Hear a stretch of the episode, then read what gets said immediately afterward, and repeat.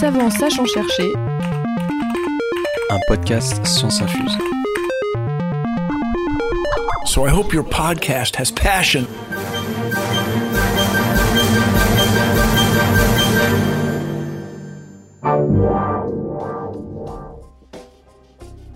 Bienvenue dans Savant, ça, ça, ça, savant chercher, savant, ça, le podcast qui infuse la science. Alors que le langage nous permet de communiquer et d'exprimer nos pensées, l'écriture, quant à elle, permet de graver la parole et la lecture de la partager. La lecture, c'est une porte qui s'ouvre vers un monde imaginaire, une liberté, un réconfort et bien sûr une nécessité. Nous parlerons dans cet épisode des mécanismes d'apprentissage de la lecture et comment cette action difficile peut engendrer des troubles comme la dyslexie. Notre invitée d'aujourd'hui, la chercheuse Maria Piabucci, nous a ouvert les portes de son bureau à l'hôpital Robert Debré à Paris pour nous parler de la dyslexie. J'étudie les enfants avec des troubles neurodéveloppementaux et j'essaie de euh, trouver des marqueurs et des pistes de rééducation pour ces enfants. Nous verrons comment se caractérise ce trouble neurodéveloppemental, quelle est la prise en charge d'un enfant dyslexique et comment les mouvements oculaires mais aussi la musique peuvent être des pistes de rééducation possibles. Bonne écoute, ciao Faisons connaissance avec notre invité. Nom, prénom, Bucci Maria Pia, surnom, je n'ai pas. lieu de travail, Hôpital Robert Debré à Paris. qu'est-ce que c'est? C'est un hôpital pédiatrique, euh, donc pour les enfants. Dans quelle équipe? Dans l'équipe, bah, c'est mon équipe, oculomotricité et posture. C'est dans le laboratoire de Pierre Gressens. C'est un laboratoire INSERM, Université de Paris. Le sujet officiel de ta recherche? C'est euh, centré sur l'enfant, sur le développement des mouvements oculaires, du contrôle postural et des interactions viso-posturales. Le sujet de ta recherche lorsque tu veux briller en société? Moi, je voudrais développer des techniques de rééducation pour les enfants dyslexiques. Est-ce que tu peux nous expliquer, pour commencer, comment est-ce qu'on lit? Normalement, lorsqu'on apprend à lire, on apprend bien à faire la correspondance entre le mot qui est écrit, ce qu'on appelle graphème, et le son de- du mot, qui est ce qu'on appelle phonème. Ok, donc quand un enfant apprend à lire, il sait déjà parler et il va connecter les sons avec les mots qu'il voit. Euh, pour lire, euh, il y a plusieurs mouvements des yeux, euh, qu'on peut-être on va les expliquer après. Mhm. La convergence, la, la fixation et les saccades. Il y a aussi la perception visuelle, mais aussi il y a la, euh, la compréhension et le procédé sémantique pour comprendre le mot qu'on est en train de lire. Quand tout va bien, on commence à apprendre à lire un- au quoi au CP. On apprend à lire au CP et CO1 à peu près, oui. Et quand euh, ça se passe moins bien, qu'on commence à, enfin qu'on a, qu'on a un trouble de la lecture, du mal pour lire, puisqu'on va parler aujourd'hui de la dyslexie, qui est un qui fait partie des troubles des apprentissages, qui touche environ 10% des enfants en France et dans le monde. Du coup, par quoi est caractérisé ce trouble? Ce trouble est caractérisé d'un retard de lecture important, euh, minimum 18 mois, et l'enfant, bien sûr, il doit être un enfant qui n'a pas d'autres soucis, c'est-à-dire il faut s'assurer que le QI est normal, qu'il n'y a pas d'autres troubles euh, neurologiques, euh, etc. On va prendre le parcours d'un enfant donc qui a atteint de dyslexie pour voir un petit peu comment ça commence, comment il se rééduque, etc. Donc déjà, il est à peu près en CP, il a des difficultés de lecture, mais il y a un truc assez particulier, c'est qu'il faut attendre 18 mois avant de pouvoir le diagnostiquer, si je me trompe pas. Oui, il faut attendre 18 mois pour être sûr qu'il est vraiment il a un retard de lecture, car le développement de l'enfant, euh, et on peut avoir un développement cognitif et un développement moteur, ils vont pas ensemble. Donc, on peut avoir un enfant de 6 ans qui développe plus le côté moteur et après développe le, euh, côté cognitif. Donc, pour être sûr qu'il a vraiment un retard de lecture, il faut attendre ces 18 mois. À l'issue de ces, de ces 18 mois, l'en- l'enfant est donc envoyé chez un spécialiste euh, pour lui faire passer des examens. Donc il vérifie d'abord, euh, si je me trompe pas, juste la vision et l'audition, si tout va bien, que ça il, vienne il pas de là. faudrait vérifier l'audition et la vision Il faudrait, d'abord. Il faudrait car c'est pas tout à fait, toujours fait. D'accord. Alors, chez quel spécialiste juste il est envoyé? Bah, Où est-ce chez- qu'il va le- L'audition, on fait un test auditif et un test visuel chez l'ophtalmologue, l'orthoptiste surtout, c'est l'orthoptiste. L'ophtalmologue, ok, elle peut dire si elle a besoin ou pas des lunettes. Ça, les parents sont peut-être plus sensibles à ça, parce que l'enfant te dit tout de suite, je vois pas, on le sait cogne très souvent quand elle marche, etc. Mais on a un problème d'évergence. Ça, c'est seulement les orthoptistes qui peuvent voir ça. Oui, comment ça se manifeste un problème de vergence du Oui, coup? un problème d'évergence, c'est que je dois euh, converger les yeux à la distance à laquelle se trouve le, le mot que je lis. Donc, je dois faire un mouvement de convergence dès que je lis sur mon cahier, mais un mouvement de divergence dès que je lis euh, sur le tableau de la, à l'école. Mhm. Donc, je dois faire en continu, l'enfant, pendant les, les jours, les, les heures d'école, il fait en continu des mouvements de convergence et divergence, Des- près et loin. Des mises au point comme Des un appareil, photo, un appareil photo. Exact, ouais. Et donc, si ces mises à point sont pas euh, correctes, c'est clair, l'enfant peut voir flou, il se fatigue à lire, il peut avoir des, et dans les cas un peu plus euh, graves, il va, il a mal de tête, il a des sens de vertige, et, et donc c'est pour cela qu'après il vient à l'hôpital pour euh, faire des examens plus poussés. Est-ce qu'il y en a beaucoup euh, sur tous les enfants dyslexiques, des enfants qui ont en fait juste entre guillemets un problème de Vergence. de, de vergence, soit de vision on, ouais, on peut pas dire juste un problème de divergence, très souvent est mélangé avec des autres déficits. Mhm. Mais nous, dans une étude, on a montré que à peu près trois quarts des enfants dyslexiques ont un problème de divergence. Donc, on a convergence faible.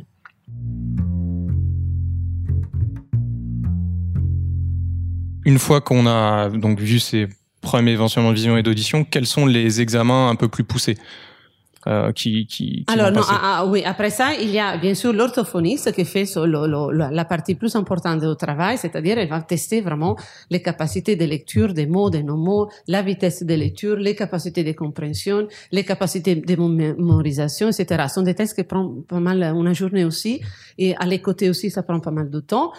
Et après, euh, l'enfant, avec une équipe ici surtout, c'est un centre, l'hôpital est un centre de référence de la dyslexie, donc il y a une équipe euh, pluridisciplinaire, et ça c'est très important, qui est dirigée par le professeur Richard Delorme ici à, au Point Jaune de l'hôpital. Et donc, toute cette communauté, ces médicaux et paramédicaux, décident aussi d'un enfant qui est dyslexique. euh, Et après, il y a une prise en charge qui va suivre.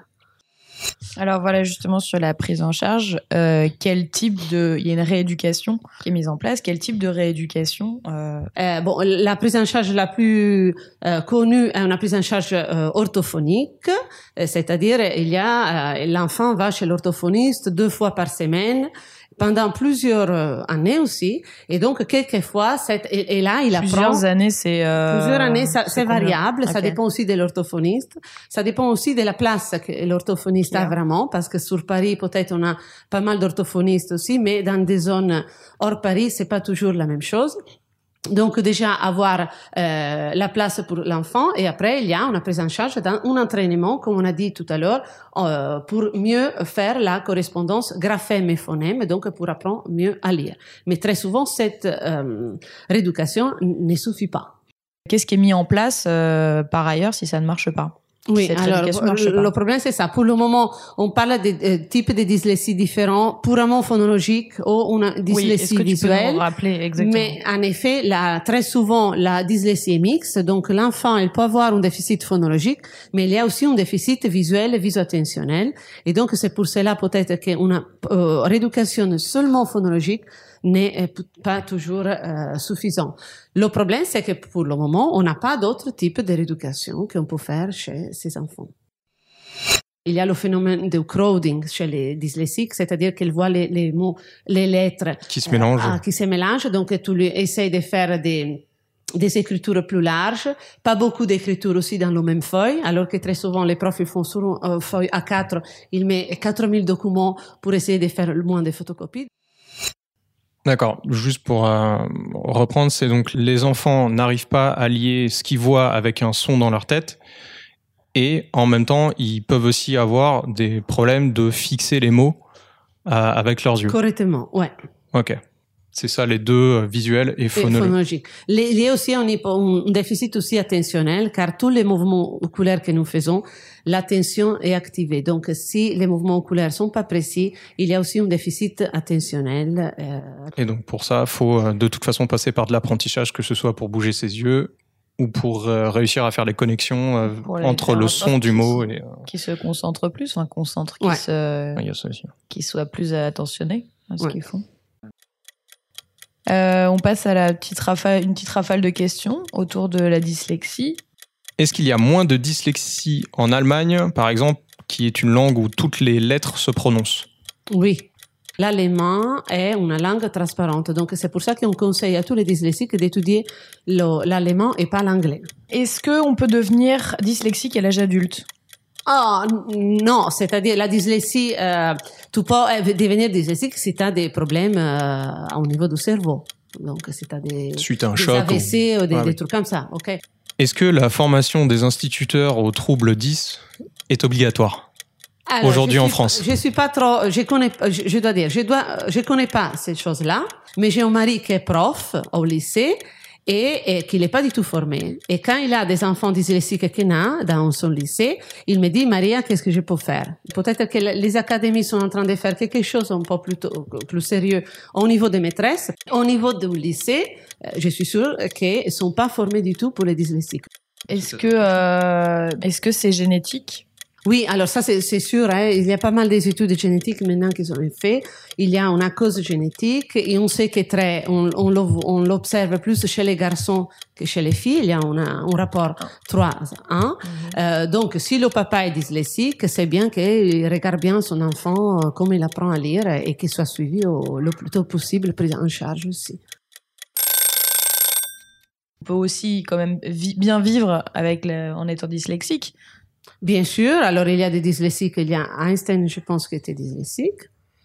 Je ne veux pas dire une bêtise, non? Ah, C'était pas je- peut-être, peut-être. Oui. Ouais. Euh, il y a des dyslexiques Ça- ça donne de euh, qui peuvent faire beaucoup de- des études aussi poussées. Mm. Euh, je sais qu'il y a le tiers des temps et il y a des médecins dyslexiques. et des, euh, il n'y a aucun souci, tu peux vivre avec les la dyslexie. C'est sûr que tu n'auras jamais le livre avec toi pour le lire le soir à Mm. côté de- du lit. Oui, il y a plein de gens brillants qui sont dyslexiques, c'est pas la pas du tout le sujet. hein. On va passer un petit peu plus à un aspect recherche maintenant. recherche. Donc toi, tu travailles sur les mouvements des yeux chez des enfants qui ont des troubles des apprentissages, entre autres. On le rappelle quand même, les mouvements des yeux, donc c'est quand même quelque chose qui a un mouvement naturel et qui ne s'apprend pas. On n'apprend pas à bouger nos yeux. Euh, pas comme on apprend à marcher. On précise aussi qu'on bouge tout le temps les yeux, même quand on dort. Je vous fais un petit rappel sur, euh, je vous renvoie à l'épisode euh, sur les rêves où on parle aussi de ça. Donc c'est un système, comme on l'a dit tout à l'heure, système visuel qui se développe jusqu'à environ 15 ans. Et euh, la lecture, c'est quand même une action qui est complexe et qui demande un apprentissage vraiment particulier. Et euh, les mouvements du coup des, de, de nos yeux dans la lecture, c'est vraiment quelque chose de très euh, précis. C'est pas un mouvement naturel. C'est pour ça qu'on a aussi besoin là de l'apprendre. Est-ce que tu peux nous dire en quoi les mouvements des yeux des enfants dyslexiques est différent d'un enfant qui, qui, qui sait lire, enfin qui apprend à lire normalement. Oui, alors nous avons, euh, nous, mais des autres équipes aussi, euh, pas seulement françaises, hein, et on a enregistré les mouvements des yeux, on a vu chez les dyslexiques et chez les enfants non dyslexiques, on a vu qu'il y a vraiment chez les dyslexiques un pattern oculomoteur spécifique, c'est-à-dire dès qu'ils doivent lire, les enfants dyslexiques, ils sont très lents à lire, ceci qui implique qu'ils font nombreuses saccades, des petites amplitudes, et ça, ça permet de sauter d'un mot à l'autre. Saccade, c'est quand on bouge Les l'œil. saccades, c'est quand on bouge les deux yeux dans la même direction. Et pour la lecture en français, on, pour lire un texte, on fait des saccades de gauche à droite, ok? Arrivé à la fin de la ligne, pour recommencer la ligne suivante, on fait une saccade verticale oblique. Et pour recommencer, euh, pour commencer à lire la deuxième ligne. Donc, on fait nombreux sauts sur les mots, donc nombreuses saccades, des petites amplitudes chez les dyslexiques par rapport à un enfant non dyslexique de même âge, et on fait des longues durées de fixation. Et la fixation, c'est le moment, euh, le, le- le mouvement de l'œil. fixe le mot. Oui, le plus important dans la lecture parce que c'est le moment pendant lequel l'enfant fixe le mot, essaie de le comprendre et de le lire correctement. Donc, si la durée de fixation est longue, ça veut dire que ces procédés linguistiques ne sont pas euh, bien euh, fonctionnels. Donc l'idée c'est que non seulement il vise mal avec ses saccades, mais qu'en plus derrière il ne il garde pas assez d'attention sur le mot pour pouvoir l'assimiler. Oui, et en effet, on a fait aussi une étude avec euh, un étudiant ici. On a montré qu'indépendamment de la lecture, la capacité de fixation elle est plus ou moins mauvaise chez le dyslexique que chez l'enfant non dyslexique de même âge. Et ça, ça c'est valable pour tous les types de dyslexie, du coup? Alors, oui, en grande partie pour la majorité des dyslexiques. Et c'est pattern oculomoteur spécifique a été observé en Italie, chez des enfants italiens, en, UK, en, en Angleterre, en Allemagne, en, en, Amérique, bien sûr, en, Grèce aussi, donc euh, dans plusieurs pays. Commence à avoir beaucoup de données là-dessus, quoi. Ouais. Hmm. L'idée de la recherche aussi, si je me trompe pas, c'est d'essayer de trouver des, des, marqueurs biologiques, une preuve quantifiable pour éventuellement le diagnostiquer plus tôt, comme on disait un peu plus tôt qu'il fallait attendre 18 mois. Est-ce que les mouvements oculaires pourraient servir à ce diagnostic? Oui, comme, comme je l'ai dit tout à l'heure, peut-être que des, des, bon, une analyse précise, par exemple, de la fixation, chose qu'on peut faire aussi chez des enfants plus petits, ok? On a vu que ah la fixation des dyslexiques est mauvaise, et donc on pourrait voir vraiment si la, est-ce que cette fixation, elle est déjà mauvaise très tôt chez oui, l'enfant. Donc on pourrait avoir des marqueurs précoce avant que l'enfant apprend à lire, c'est-à-dire avant qu'il faut attendre 7 ans et demi, 8 ans. Donc, avant cet âge-là, il faudrait trouver des biomarqueurs qui peuvent nous dire, euh, cet enfant-là, attention, il peut développer la dyslexie, donc tout le monde est activé pour essayer de compenser ces problèmes-là. Il y a certaines études faites par un groupe italien avec des jeux, toujours. Il peut essayer de voir euh, de euh, préconiser que cet enfant-là, il aura de, un retard ou pas. Mais c'est encore à un niveau très, très expérimental. Est-ce que le but derrière, c'est de les faire apprendre plus tôt que les autres pour compenser le retard ah, Non, non, euh, non, pas plus tôt que les autres parce que le cerveau est immature, donc les pauvres ne peuvent pas apprendre plus rapidement que les autres. Au contraire, il faudrait plus de temps. Le, le fait, c'est d'entraîner les parties du cerveau euh, impliquées dans la lecture et dans les mouvements des yeux, donc tout notre cerveau, parce que plus ou moins c'est euh, grande partie pariétale, frontale préfrontale, et donc euh, plus tôt on entraîne l'enfant, plus tôt on, plus on aura des résultats euh, meilleurs. Donc plus, plutôt que de commencer à lui apprendre à lire, commencer là une sorte de rééducation avant d'apprendre à lire. Oui, pourquoi pas, tout à fait.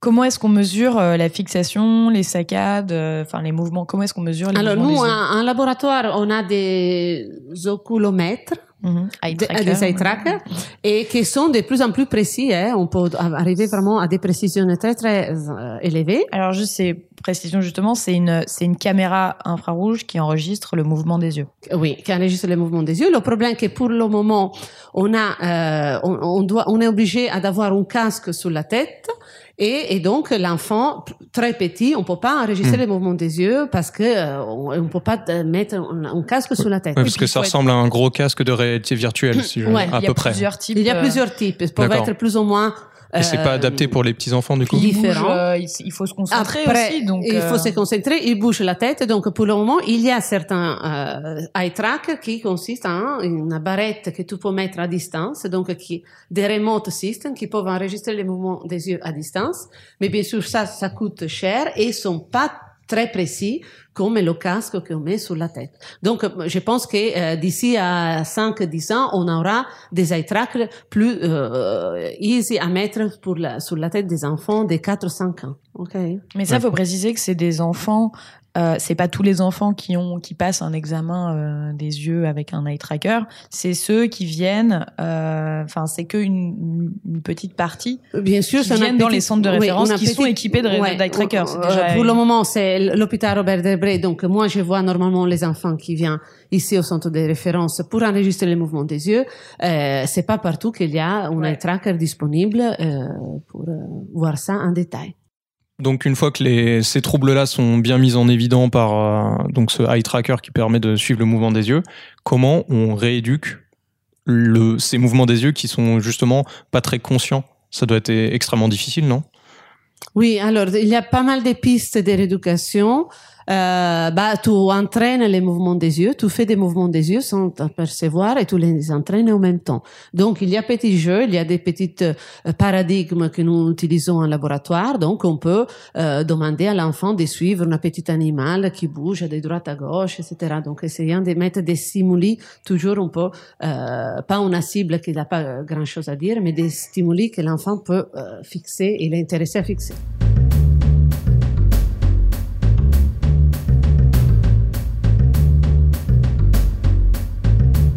Et c'est des choses qu'on peut faire à la maison où il y a besoin. Alors, nous avons essayé de faire une, une, une rééducation viso-attentionnelle informatisée que l'enfant faisait à la maison. Donc ça, ça, on a fait un papier avec Hugo Père, euh, qui est responsable en bas du centre de référence. Et on a vu qu'il y avait une amélioration au niveau des capacités de comprendre les mots. Et, on a fait la même étude en Italie, mais euh, avec une différence, c'est-à-dire les exercices qu'on donnait à faire à l'enfant, ils étaient, euh, ils augmentaient des difficultés. À fur et à mesure que l'enfant faisait bien ses exercices, on augmentait la difficulté de l'exercice. En quelque sorte, on, on stimulait vraiment l'attention et les saccades oculaires. Et donc là, avec chez les enfants italiens, on a obtenu des résultats euh, bien, c'est-à-dire 70% d'enfants, ils ont amélioré leur capacité de lecture, c'est-à-dire ils ont raccourci le temps de lecture et raccourci le temps de fixation. Bon, bien sûr, ces choses-là sont au niveau expérimental. Hein, C'est pas encore. Euh, euh, il manque. Euh, il faut faire un groupe dans le temps, une grande échelle, une grande population d'enfants, comparer avec les enfants normaux, normaux, faire un follow-up, c'est-à-dire ça dure combien cette rééducation. Les, les... Mais c'est prometteur. C'est déjà en bonne voie. Mais c'est en bonne voie. Et surtout, c'est en bonne voie le fait que l'enfant faisait sa rééducation à la maison, c'est-à-dire que l'enfant, les parents, ils doivent pas aller à droite à gauche, amener tous les jours l'enfant chez le spécialiste. ok? L'enfant le faisait à la maison, 5, 15 minutes euh, par jour, etc. Et quelqu'un était derrière, donc il pouvait vérifier que l'enfant euh, faisait sa rééducation tous les jours, ou que ces jours-là, il l'a pas fait, ou qu'il l'a mal fait, etc. Donc il faut aussi avoir un feedback de la rééducation faite à la maison. Suivi, ouais. Et puis ça a coûté, enfin en termes de d'investissement, c'est euh, ça peut être fait sur l'ordinateur ou sur euh, une tablette, euh, donc c'est pas, enfin. Les parents peuvent prendre le relais à la maison, c'est ça qui est intéressant avec cette méthode-là, quoi. Ouais. Oui, en effet, les parents en Italie ils étaient très contents. Ils demandaient aussi de continuer la oui, rééducation une fois terminé l'étude. Donc ça, c'est prometteur aussi. Et Oui, ça peut envisager de- des autres des solutions, euh, choses. Ouais. Une raison particulière pour travailler avec l'Italie ou? Euh, oui, bon, bien sûr, c'était à Gênes, donc moi, je suis de Gênes. euh, J'ai dormi à la maison chez papa et maman, donc c'était génial. La question Je voulais juste revenir sur euh, quand les enfants dyslexiques donc euh, font des tâches comme la lecture, l'écriture et la- le calcul selon la les enfants 10 d'ailleurs plutôt que les dyslexiques, euh, ça demande énormément d'énergie. Euh, donc la rééducation c'est pareil et donc d'où l'importance de trouver des moyens de rééducation qui sont un peu ludiques voire euh, amusants pour euh, pour l'enfant. Il y a de nombreuses recherches qui creusent dans ce sens-là. Et par exemple, est-ce que tu pourrais nous parler du professeur Habib à Marseille et de ce qu'il fait avec la musique? Oui, j'ai lu un papier de euh, Monsieur Habib euh, à Marseille qui a entraîné les enfants dyslexiques en faisant de la musique, donc à, à écouter et à faire de la musique même. Donc cet entraînement a apporté une amélioration de la compréhension des mots qui étaient lus et, et donc ça montre que tu peux faire de, de l'éducation euh, pas seulement en, en entraînant l'enfant à lire les mots, ouais. chose qui est un entraînement visuomoteur, en plus ça demande C'était du piano, c'est ça Et c'était du piano. Ouais. Il y a aussi une autre rééducation faite par Faccoetti à Padoue, euh, en Italie, qui a fait jouer les enfants à des videogames actives. Donc, des videogames où tu utilises la poursuite, le système magnocellulaire, donc les saccades oculaires, la vergence. Donc, ces jeux-là, c'était, euh, te permet de stimuler, d'entraîner les mouvements oculaires, donc l'attention, et donc, euh, Ouais. ces enfants, ils lisaient mieux. Donc, Donc, euh, euh, Oui, on comprend. faire jouer avec des Game, en Game Boy les enfants, je Oui, pense que on comprend que ça top. marche bien Ouais. mieux les jeux vidéo que. euh, Ouais, puis ça doit plus les intéresser que euh, Ouais, c'est plutôt malin. l'orthophoniste. Et encore une fois, c'est quelque chose qui peut être fait à la maison, éventuellement. Donc faites de la musique et des jeux vidéo. Oui, c'est vrai que ça. active, parce qu'il y a des jeux vidéo actifs et passifs. Ah, Donc c'est ça l'importance. La question de l'or. On sait que la dyslexie et les troubles d'apprentissage de manière générale sont en constante augmentation. Dès la première question, est-ce qu'on sait pourquoi? Partout dans le monde.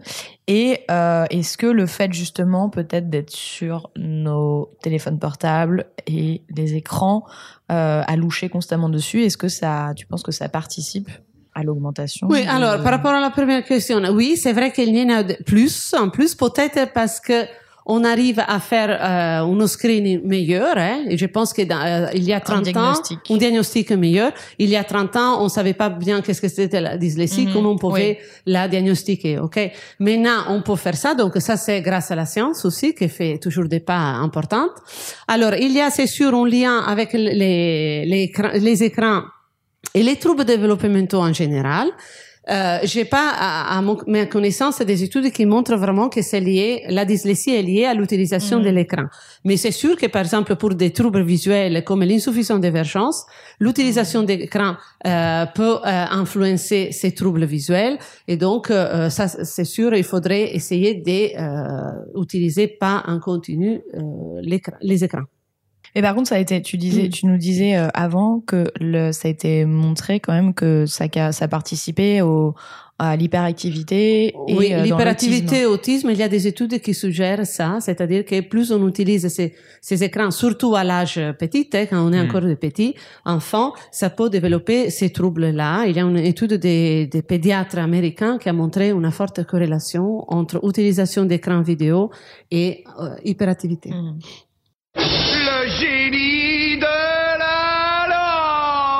Donc il va falloir faire un peu preuve d'imagination. Si j'étais un génie et que tu avais un vœu pour faire avancer tes recherches, quel serait-il? Euh, des collaborations avec des, des sociétés, des, des personnes intelligentes qui ont de l'argent pour développer ces rééducations-là, surtout pour la dyslexie, mais aussi il y a les autres pathologies qu'on a dit tout à l'heure, hyperactivité, autisme, on pourrait faire des belles choses. Mais très souvent, bon, il y a la, la difficulté de l'argent, hein, du personnel à trouver, mais aussi il y a les difficultés, surtout pour la dyslexie, de mettre ensemble les orthophonistes, les, les différentes hypothèses de la dyslexie, hypothèse phonologique, hypothèse visuelle, hypothèse euh, du- d'un déficit du contrôle moteur, etc., de mettre ensemble toutes ces personnes spécialisées dans la dyslexie et commencer à parler euh, entre nous. Peut-être on arrivera un peu plus à faire des pas importants pour les dyslexiques. Mm. Oui, parce que c'est une maladie multifactorielle et donc il faudrait du coup traiter tous ces différents facteurs avec les différents spécialistes de ces facteurs-là. Faudrait que les spécialistes se parlent entre eux, Donc, chose que c'est pas tout à fait simple. donc orthophoniste, orthoptiste, euh, Chercheur. chercheurs dans tous les champs, médecins, ceux qui gèrent la posture, euh, etc. ouais. Ouais. parce qu'aujourd'hui il n'existe pas un centre qui réunit toutes ces disciplines-là pour lutter contre la Oui, dyslexie et comme on l'a dit tout à l'heure, il n'existe pas une rééducation pluri, Standard. euh, disciplinaire. pluridisciplinaire. Ouais.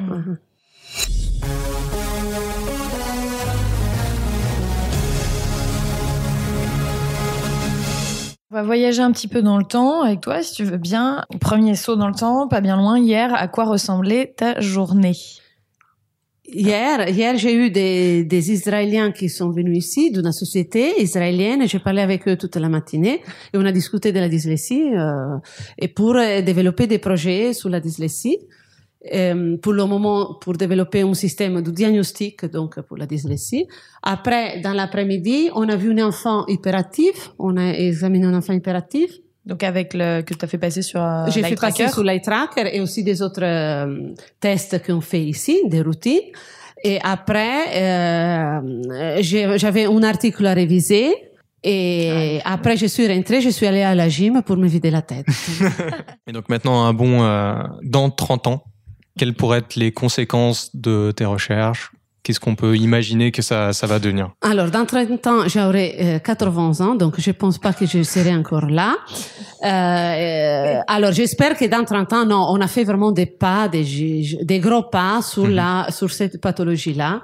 Parce que c'est pas possible que la dyslexie a été euh, vue, été diagnostiquée il y a plus d'un siècle et elle est encore là, donc rien est résolu. Donc je- j'espère vraiment que dans 5-10 ans, les choses seront résolues Mieux traité, mieux diagnostiqué. mieux se traiter, mieux diagnostiquer et donc euh, beaucoup Mhm. plus, plus simple aussi pour les enfants, Ouais. aller à l'école, etc.